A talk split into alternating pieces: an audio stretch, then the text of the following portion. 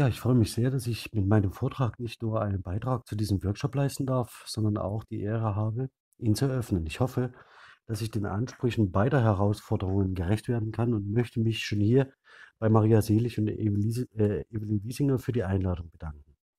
Thema meines Vortrags sind non-agentive Konstruktionen. Diese Bezeichnung und Neufassung der Passivformen des Deutschen dient dazu, tradierte Pfade der Grammatikschreibung zu verlassen und bestimmte sprachliche Muster als Konstruktionen mit eigener Perspektivierungsleistung zu beschreiben. Wie Sie sehen werden, geht diese Neufassung in die Richtung, über Themen wie analytischen und synthetischen Sprachbau sowie den Aspekt von Auxiliarität von Verben in mehrteiligen Verbalkomplexen neu nachzudenken. Mein Vortrag ist wie folgt gegliedert.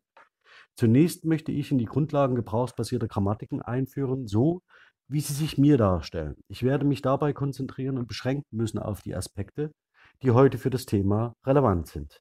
Besonderes Augenmerk werde ich dabei auf die Perspektivierungsleistung von Konstruktionen legen. In einem zweiten Schritt werde ich Ihnen holzschnittartig einige prototypische non-agentive Konstruktionen vorstellen, wie sie unter den Prämissen der Konstruktionsgrammatik modelliert werden können. Exemplarisch werde ich mit Ihnen dann werde ich mich dann ähm, den Konstruktionen der Askription widmen. Denn anders, als Sie vielleicht zum jetzigen Zeitpunkt erwarten, ist das eine relativ große Gruppe. Zusammenfassung und Ausblick werden das kurze Schlaglicht auf ein komplexes Phänomen abschließen. An der Art und Weise, wie innerhalb der germanistischen Linguistik über gebrauchsbasierte Konstruktionsgrammatik gesprochen wird, bin ich leider nicht ganz unschuldig. Heute kann mich das leider nicht entlasten. Das geht auf germanistischen Fachtagungen sehr viel besser. Deshalb sehen Sie mir bitte nach, wenn ich ganz kurz einige ausgewählte Aspekte diskutieren möchte, da ich mir sicher bin, dass sie auch in den weiteren Vorträgen relevant werden. Da ist vor allem die Frage nach der Perspektivität von Konstruktionen zu stellen und zum Zweiten kurz das Konzept des Konstruktikons im Hinblick auf die Hierarchisierung von Konstruktionen aufzurufen. Die Konstruktionsgrammatik hat eine gebrauchsbasierte Ausrichtung, die nach den Prämissen der kognitiven Linguistik Sprache zu beschreiben sucht. Sie zählt deshalb zu einer Gruppe von Ansätzen, die das Paradigma generativer und normativer Grammatiken ablösen werden. Der vielleicht wichtigste Unterschied ist, dass die Konstruktionsgrammatik autonome Module wie Lexikon und Grammatik aufhebt. Sprache ist ein kognitives und soziales Phänomen mit einer inneren Form, wie Humboldt sagt, Sie ist und repräsentiert Wissen. Die Konstruktionsgrammatik postuliert mit der Konstruktion ein Format, mit dem es möglich wird, dieses Wissen adäquat zu beschreiben. Ich konzentriere mich aus theoretischen Gründen im Folgenden auf grammatische oder phrasale Konstruktionen. Das sind solche, die nicht über die Periphrase hinausreichen. Ausgangspunkt für die aktuelle Forschung ist dabei Goldberg 2006 ich spare mir die sonst übliche Zitation der 1995er Ausgabe, da man dies in der Regel nur, eh nur tut, um zu deklarieren, dass sie sich von der 2006er Fassung unterscheidet. Also im Mittelpunkt steht die Einsicht, dass Formbedeutungspaare dann Konstruktionen sind, wenn sie weder Form noch Bedeutung, äh, wenn sie weder äh, nach Form noch Bedeutung streng vorhersagbar sind und oder sie im Sprachgebrauch mit hinreichender Frequenz, wir fragen nicht, was das genau bedeutet, nachzuweisen sind. Diese Öffnung der Definition von Konstruktionen machte mit einem Schlag quantitative Analysen möglich, etwas, das vorher nur eingeschränkt möglich war innerhalb der Konstruktionsgrammatik. Zugleich musste man sich aber dann mit den Begriffen Schema, Muster und deren Verhältnis zur Konstruktion auseinandersetzen. Ganz grob lassen sich in der Konstruktionsgrammatik Unifikations- und gebrauchsbasierte Ansätze unterscheiden, Letztere habe ich Ihnen hier eingefärbt. Der größte Teil der aktuellen konstruktionsgrammatischen Forschung steht in dieser Tradition, auch wenn einzelne Arbeiten an der Schnittstelle zur Valenzgrammatik wieder eher in Richtung der unifikationsbasierten Ansätze zurückentscheiden. Ich gehe hier darauf ein, dass sich diese Ansätze in einem entscheidenden Punkt stark voneinander unterscheiden. Man könnte die Differenzen ignorieren, wenn es derzeit nicht darum gehen würde, ein Konstruktikon, also ein Netzwerk von Konstruktionen aufzurichten und damit eines der zentralen Postulate der Konstruktionsgrammatik einzulösen, nämlich dem danach zu zeigen, wie die Strukturierung von Sprachwissen eines Nutzers konzeptualisiert ist. während die unifikationsbasierten Ansätze davon ausgehen, dass Vererbungen nur dann gegeben sind, wenn Konstruktionen niederer Hierarchie alle Eigenschaften von übergeordneten Konstruktionen erben. Man kann dann vereinfachend sagen, hierarchiehöhere Konstruktionen sind lexikalisch varianter. Postulieren gebrauchsbasierte Ansätze unterschiedliche Vererbungsmöglichkeiten. Mein Vorschlag zur Beschreibung der non-agentiven Konstruktion der Askription wird davon ganz erheblich profitieren. Zunächst möchte ich diesen Aspekt aber noch einmal zurückstellen, um mich den Perspektivierungsleistungen grammatischer Konstruktionen zuzuwenden. Sie sehen auf dieser Folie die interne Struktur der Ditransitivkonstruktion, in die das Verb kaufen eingebettet ist. Zentrales Anliegen der Darstellung der internen Struktur von Konstruktionen ist, dass syntaktische Muster semantisch motiviert sind. Im Beispiel können nicht alle Rollen, die die Konstruktion vorgibt, also Agens, Benefaktiv und affiziertes Objekt, fusionieren. Das deuten die durchgezogenen Linien an, da das Verb kaufen keinen Benefaktiv im Stellenplan fordert. Diese wird nun durch die Konstruktion erzwungen und so wird es möglich, dass wir kaufen mit resultativer Bedeutungsrelation als Handlung des Gebens verstehen. Die Schematisierung der internen Struktur der Konstruktion und das dafür genutzte Set semantischer Rollen möchte ich hier heute nicht weiter erläutern, aber ich möchte Sie bitten, Ihre Fragen zu stellen, wenn Ihnen der ein oder andere Aspekt oder Terminus unklar sein sollte. Ich stütze mich auf ein offenes Set semantischer Rollen, wie sie von Polens im Anschluss an Fillmores Deep Cases entwickelt hat. Das erlaubt es, feine Nuancierungen in der Beschreibung von Argumentstrukturen vorzunehmen. Daneben setze ich auf formale Beschreibung, da auch der Phrasenbegriff zumindest nicht unumstritten ist. Ich gehe davon aus, dass grammatische Konstruktionen als kognitive Entitäten zu fassen sind, die die Eigenschaft haben, einen Wahrnehmungsgegenstandsausschnitt in spezifischer Weise zu perspektivieren.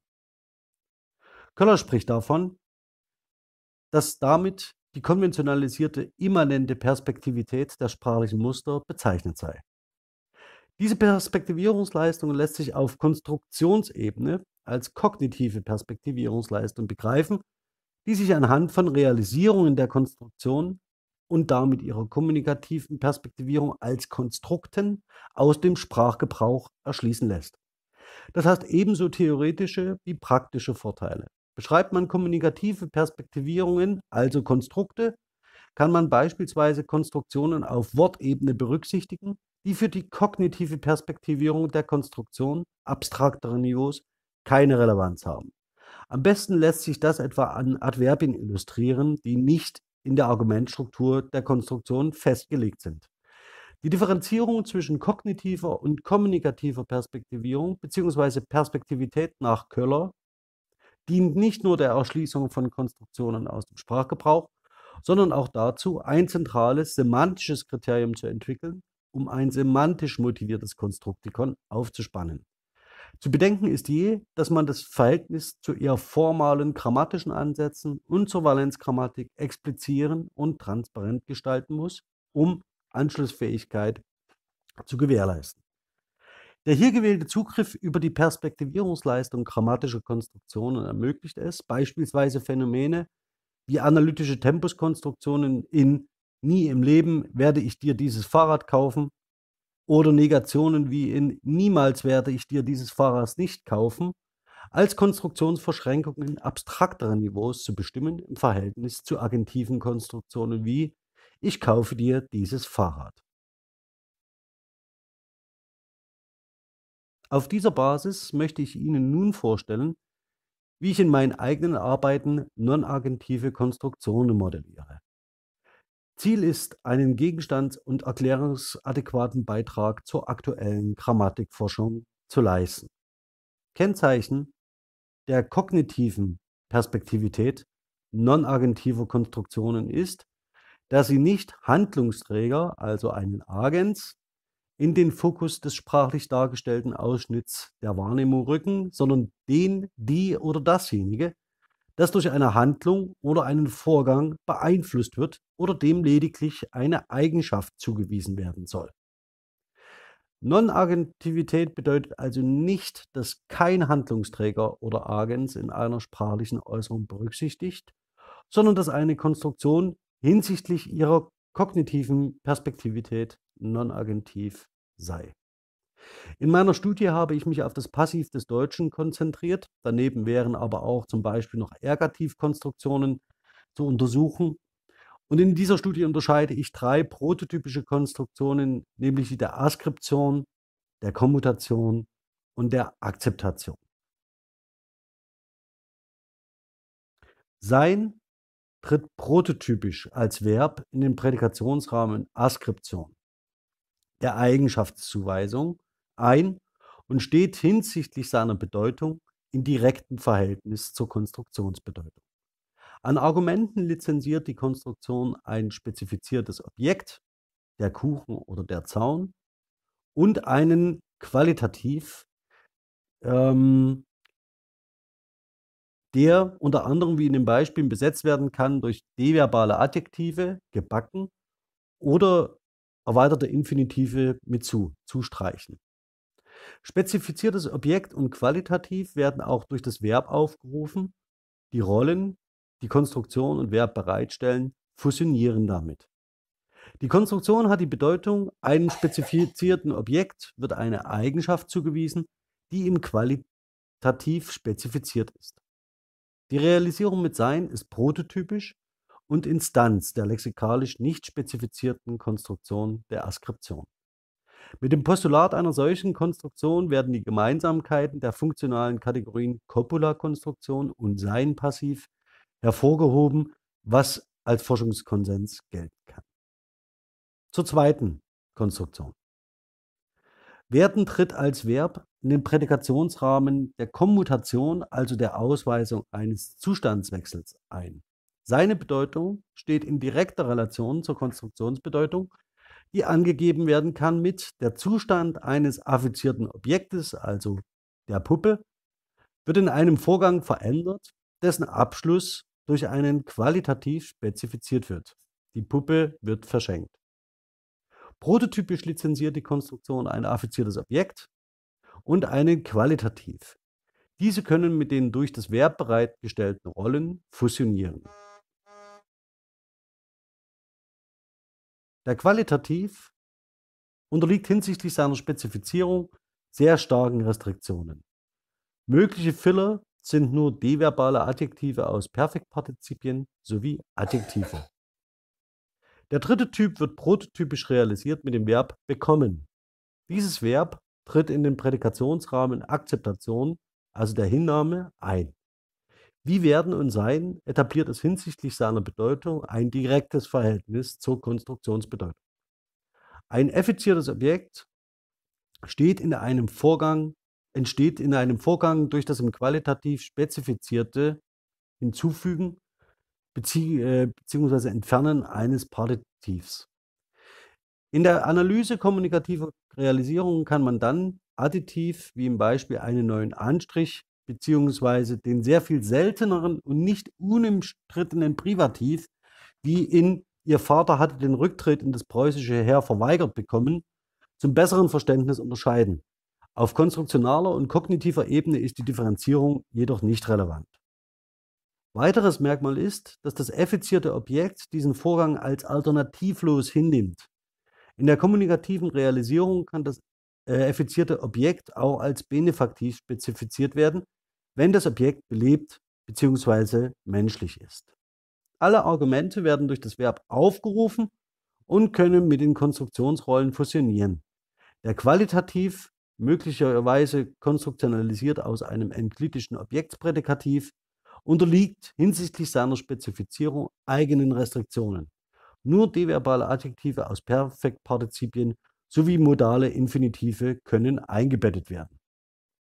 Um das Ganze zu illustrieren, habe ich Ihnen hier einige Beispiele äh, aufgeführt. Ich möchte ähm, Sie besonders hinweisen auf den ersten Beleg. Hier haben wir typischerweise ein, eine Konstruktion der Kommutation mit werden im Perfekt mit sein.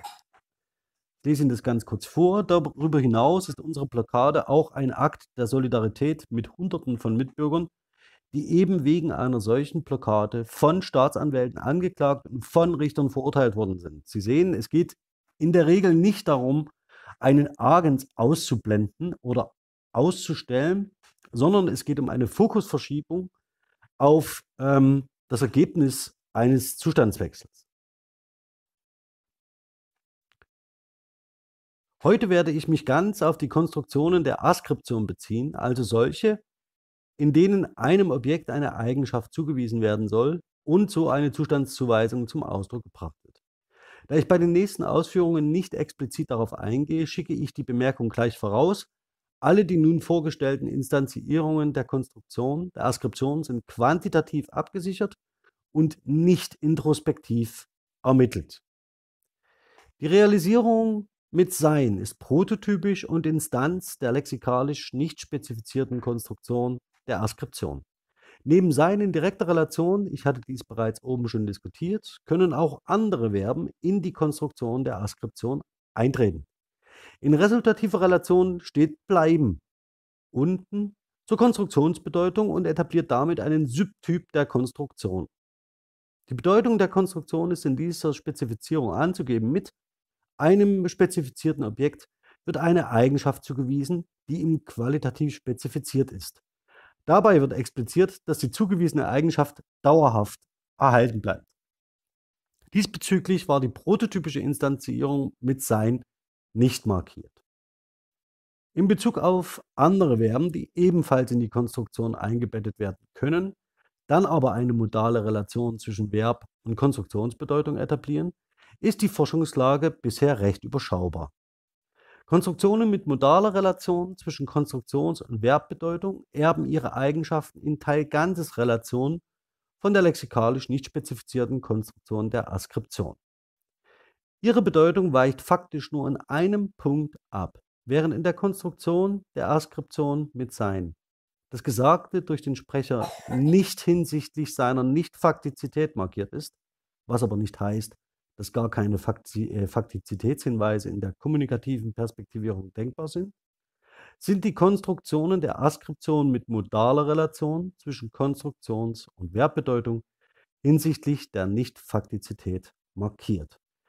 Dieser Zusammenhang wurde vor allem zu Scheinen von Diewald am Beispiel eingebetteter modaler Infinitive diskutiert, allerdings nicht in dem hier fokussierten Rahmen, sondern im Zusammenhang von Modalität, Faktizität und Evidentialität. Instanzen dieser Konstruktion werden unter anderem und beispielsweise realisiert mit Scheinen, Erscheinen, wie in den Beispielen die Sendung scheint verschwunden und die Rückkehr erscheint ausgeschlossen, aber auch in er wirkt angegriffen oder die Einrichtung sah zusammengeborgt aus, die zueinander ebenfalls Teil ganzes Relationen unterhalten. Zu ergänzen ist schließlich noch, die Einrichtung mutet sehr verstaubt an. Die Bedeutung der Konstruktion bei modaler Relation zwischen Verb und Konstruktionsbedeutung ist, einem spezifizierten Objekt wird eine mittels eines qualitativ ausgedrückte Eigenschaft zugewiesen, deren Nichtfaktizität durch den Sprecher markiert wird. Auch wenn mich wenn ich mich auf diese Gruppe oder genauer einen ihrer Vertreter konzentrieren möchte, schließe ich diese Überle diesen Überblick mit dem letzten Beispiel, die Blume gehört gepflückt. Traditionell wird sie in der Nähe der Konstruktion der Kommutation mit werden geführt. Allerdings kann man gebrauchsbasiert zeigen, dass diese Konstruktion zwischen Askription und Kommutation steht und von beiden Eigenschaften ererbt, aber semantisch der Askription zuzurechnen ist. Die Ergebnisse werden demnächst veröffentlicht. Ein Draft äh, finden Sie bereits jetzt bei Academia, wenn Sie sich dafür für das spezielle Problem interessieren. Stellt man die Zusammenhänge der bisher kurz besprochenen Konstruktionen zusammen, lässt sich darin ein Ausschnitt aus, ein, aus dem semantisch motivierten Konstruktikon entwerfen. Sie sehen die lexikalisch variante Konstruktion der Askription und Kommutation am oberen Rand, danach die einzelnen Subtypen nach konstituierter Bedeutungsrelation und dann schrittweise die zunehmend lexikalisch invarianten Instanzierungen der Konstruktion, die ihrerseits selbst wieder Konstruktionsstatus haben. Doch damit nicht genug. Sie können schließlich ein Konstruktionsnetzwerk postulieren, in dem alle hier knapp vorgestellten Konstruktionen miteinander in Rela äh, Relation stehen. Und spätestens hier sollten Sie für sich die Frage, welchem Vererbungsmodell Sie folgen, geklärt haben. Ich konzentriere mich hier und heute nur auf eine dieser Konstruktionen und werde dazu Interpretationen anbieten, die sich auf quantitative Analysen stützen. Eines der großen maschinenlesbaren Corpora ist das annotierte Kernkorpus beim digitalen Wörterbuch der deutschen Sprache. Es umfasst insgesamt 100 Millionen Wortformen, deckt die Sprachentwicklung des 20. Jahrhunderts weitestgehend lückenlos ab und ist geschichtet nach verschiedenen Kommunikationsbereichen. Neben belletristischen Texten wurden Zeitungstexte, wissenschaftliche Veröffentlichungen und Gebrauchsliteratur berücksichtigt. Die Schichtung ist über die Dekaden des 20. Jahrhunderts allerdings nicht gleichmäßig. Innerhalb des Korpus gibt es einige Auffälligkeiten, die herauszuheben sind. Der Schwerpunkt der Belege liegt in der ersten Hälfte des 20. Jahrhunderts. Drei Dekaden fallen gegenüber dem Schnitt teils deutlich ab, die sich in den einzelnen Domänen noch deutlicher abzeichnen können. Da ich mich im Wesentlichen in diesem Vortrag auf die Domänen Belletristik und Gebrauchsliteratur beschränken werde, zeige ich Ihnen diese beiden Teilkopera noch einmal in einer getrennten Übersicht. Bei der Bewertung der Belegzahlen, die ich Ihnen im Folgenden im Detail vorstelle, sind diese Verteilungsdifferenzen mit zu berücksichtigen. Auch ist hier die Stelle, um auf die grobe Klassifikation von Belletristik und Gebrauchsliteratur hinzuweisen. Klemperers LTI beispielsweise wird als Gebrauchsliteratur eingestuft, zusammen mit verschiedenen Rechttexten. Peterchens Mondfahrt hingegen der Belletristik zugeordnet. Als wissenschaftliche Texte stehen unter anderem nebeneinander die Memoiren einer Sozialistin von Lili Braun, die europäische Literatur und, äh, europäische Literatur und das lateinische Mittelalter von Curtius und etwa unser Schneiderbuch von Antoni Janusz. Sie sehen, auch hier ist Spielraum für Interpretationen.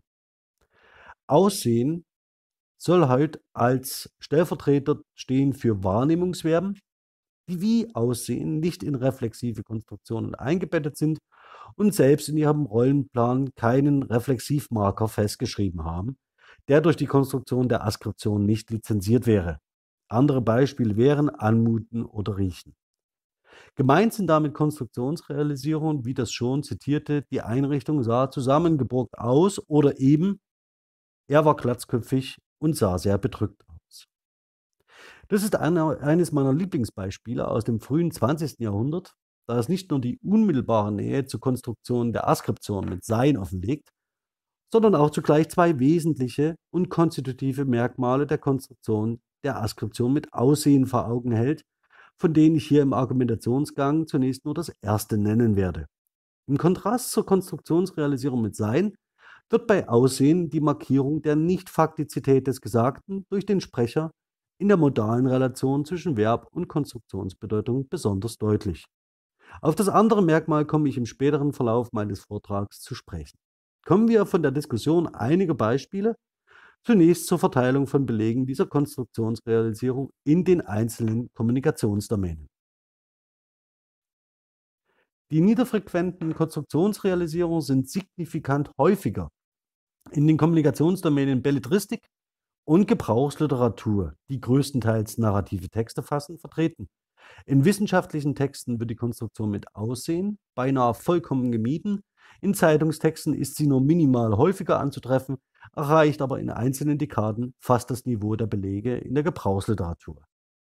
Insgesamt wurden im Kernkorpus mit spezifischen Abfrageroutinen, die sensibel sind gegenüber Person, Numerus, Tempus, Modus, Satzliedstellung und Kommunikationsdomäne 2025 Belege ermittelt, von denen 1417 Belege untersucht hätten werden können.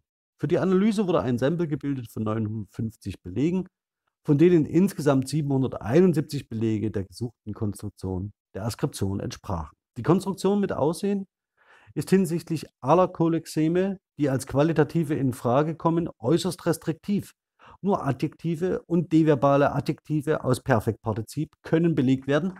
Modale Infinitive und Progressive sind nicht zu beobachten. In den analytischen Vergangenheitstempora sind nur Adjektive als qualitative belegt. Das ist eine Tendenz, die sich bei den meisten untersuchten Verben in Konstruktionen der Askription beobachten lässt. Dass die Korpusschichtung dann doch den Zugriff auf unterschiedliche Kommunikationsdomänen erlaubt, zeigt diese Übersicht. Während in der Gebrauchsliteratur das verwendete Tempus Präsens dominiert, werden belletristische Texte im Präteritum dominant. In den analytischen Tempora sind die Belegzahlen beinahe vernachlässigbar. Wie Scheinen und Wirken bildet Aussehen die analytischen Tempora der Vergangenheit mit haben, was der Perspektivierungsleistung der Konstruktion der Askription weniger zu entsprechen scheint. Das betrifft den eingangs angesprochenen Auxiliaritätsstatus von sogenannten Hilfsverben, hier zur Realisierung analytischer Tempora. Ich kann das Thema hier leider nicht vertiefen, würde aber gerne in der Diskussion Fragen dazu beantworten, wenn Sie möchten. Die Verteilung der Belege auf Kommunikationsdomänen und Publikationszeitpunkt ändert sich mit interpolierten Belegzahlen im normalisierten Korpus nur geringfügig. Interessant wird es für unseren Kontext dann, wenn man sich alternative Konstruktionen der Askription mit modaler Relation zwischen Konstruktion und Verbbedeutung im Detail betrachtet. Scheinen ist in belletristischen Texten und wissenschaftlichen Texten dominant, Erscheinen in wissenschaftlichen Texten wobei man hier von einer relativ gleichmäßigen Verteilung sprechen kann. Wirken wird deutlich häufiger in der Gebrauchsliteratur verwendet. In Zeitungstexten lassen sich alle Realisierungen immer auf niedrigem bis mittlerem Niveau, die hierbei aussehen, beobachten. Deutlicher wird das Bild, wenn man die Belegzahlen im normalisierten Korpus interpoliert. Überdies stechen Wirken in der Gebrauchsliteratur und Aussehen für belletristische Texte so noch deutlicher heraus. Die Frage, die man daraus ableiten kann, ist die, welche kommunikativen Bedürfnisse die Konstruktion der Askription mit Aussehen offenbar erfüllt, damit sie vor allem für Texte der Domäne Belletristik und Gebrauchsliteratur neben Scheinen als Alternative genutzt wird. Damit ist nicht nur ein Hinweis darauf gegeben, dass man nicht einfach unbedarft vom Auxiliaritäts- Status von sogenannten Hilfsverben sprechen sollte, sondern auch davon, dass bei der Bewertung kommunikativer Realisierungen von Konstruktionen auch in besonderem Maße ihre Auftretensverteilungen berücksichtigt werden müssen. Kommen wir nun zu einigen Beispielen, um die Gebrauchsverteilungen transparenter zu machen. Wie eingangs erwähnt, differenziere ich nicht mehr formal zwischen ähm, Perfektpartizip und Adjektiv, sondern analysiere Realisierungsformen von Konstruktionen auf der Basis der Semantik eines eingebetteten Elements als qualitativ. In den Beispielen 2 bis 6 werden mit totenbleich und krank eindeutig zwei Adjektive eingebettet, verweint und verjüngt deuten auf den deverbalen Ursprung und gelangweilt ist als Perfektpartizip einzustufen. Allen Realisierungen ist zum einen gemein, dass sie in narrative Texte eingebettet sind, hier vor allem vom Ende des langen 19. Jahrhunderts. Aussehen wird wie Scheinen, Erscheinen und Wirken in die Konstruktion der Askription mit modaler Relation zwischen Konstruktions- und Verbbedeutung eingebettet, indem es einen Bedeutungsaspekt, und hier kommen wir zum zweiten konstitutiven Merkmal, als Teil seiner Eigensemantik explizit zu machen scheint, den Anschein. Es expliziert die Modalisierung der Konstruktionsbedeutung, dass einem spezifizierten Objekt eine mittels eines Qualitativs ausgedrückte Eigenschaft zugewiesen wird, deren Nichtfaktizität durch den Sprecher markiert wird, indem er einen Wahrnehmungseindruck wiedergibt, der dem Zustand des SOB entsprechen kann, aber nicht muss. Anders als bei Scheinen und Erscheinen oder Wirken expliziert mit Aussehen der Sprecher den Wahrnehmungseindruck und weist auf sich als Nicht-Faktizität markierenden Sprecher hin. Er verortet sich als intradiegetischer oder extradiegetischer Erzähler in der erzählten Welt. Erzählt man, kann man so mittels einer Beschreibung die Basis narrativer Routinen legen, um den eigenen Standpunkt als Erzähler in der oder das Verhältnis zur erzählten Welt zu markieren. Eine semantische Klassifikation der, äh, der Qualitative scheint zunächst darauf hinzudeuten, dass die Bezugsbereiche bei Aussehen auf die verjüngt sind, derer man, wie bei den Farbadjektiven 7, primär ansichtig werden kann oder mittels derer Bewertung ansichtiger Eigenschaften möglich sind.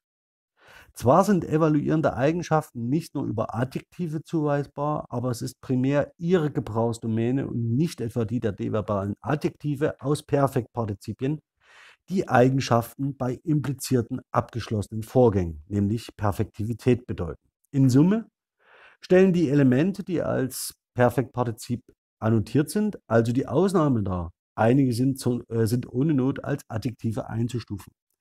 Werden deverbale Adjektive aus Perfektpartizipien in die Konstruktion eingebettet, müssen sie ebenfalls zwingend die genannten Eigenschaften bei implizierten, abgeschlossenen Vorgängen, nämlich Perfektivität, bedeuten. Kann in dieser scheinbaren Beschränkung auf ansichtige Eigenschaften ein Indiz dafür gesehen werden, dass die Konstruktion der Askription mit Aussehen besonders als Basis narrative Routinen gebraucht wird. Wie oben kurz angedeutet, ist es möglich, dass ein Erzähler mit der Verwendung dieser Konstruktion sein eigenes Verhältnis zur erzählten Welt thematisiert, ohne metasprachlich auf sich als Erzähler hinzuweisen, wie man am Modell der Origo nach Bühler und den Interferenzen von Zeigfeld und Symbolfeld illustrieren kann. Es sind aber weniger die Adjektive, die diesen Eindruck erzeugen, und es geht nicht um die ansichtigen Eigenschaften, die mittels dieser Adjektive zugewiesen werden, sondern es geht ausdrücklich um den Sehepunkt, den das Verb aussehen markiert. Die Nicht-Faktizitätsmarkierung bleibt freilich und zum anderen könnte die Fokussierung auf das lediglich Augenscheinliche und vor allem den Sehepunkt zugleich der Grund sein, dass die Konstruktion beispielsweise in wissenschaftlichen Texten kaum verwendet wird. Eine Objektivierung des Beobachteten schiene zu vage, wenn sie vielleicht nur nach X aussehe. Zumindest stellt sich das in den Korpusdaten so dar. Es ist durchaus denkbar, dass in spezifischen wissenschaftlichen Texten durchaus dieser Wahrnehmungseindruck und Sehepunkt, der mit Aussehen markiert ist, eine Rolle spielt. Die Eigensemantik von Aussehen könnte also den domänenspezifischen Gebrauch in wissenschaftlichen Texten so sieht es zumindest hier in diesem Korpus aus, unterdrücken, da damit allein direkt ein Modus visueller Wahrnehmung aufgerufen wird und andere Alternativen zur Verfügung stehen, mit denen sich Nicht-Faktizität ebenfalls markieren lässt.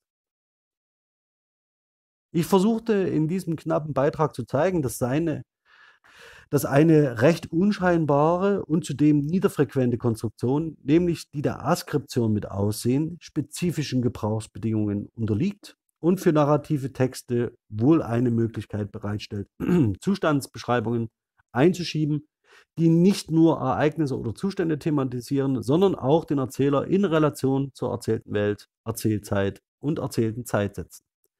Durch die Eigensemantik des Verbs aussehen ist dem Erzähler eine Konstruktion in die Hand gegeben, die eine Alternative darstellt zu anderen non-agentiven Konstruktionen der Askription mit modaler Relation zwischen Verb und Konstruktionsbedeutung wie scheinen, erscheinen oder wirken. So kann die grammatische oder phrasale Konstruktion der Askription mit Aussehen als ein spezifisches Muster gelten, welches zur Basis narrativer Routinen wird so wie es sich in den Korpusdaten darstellt.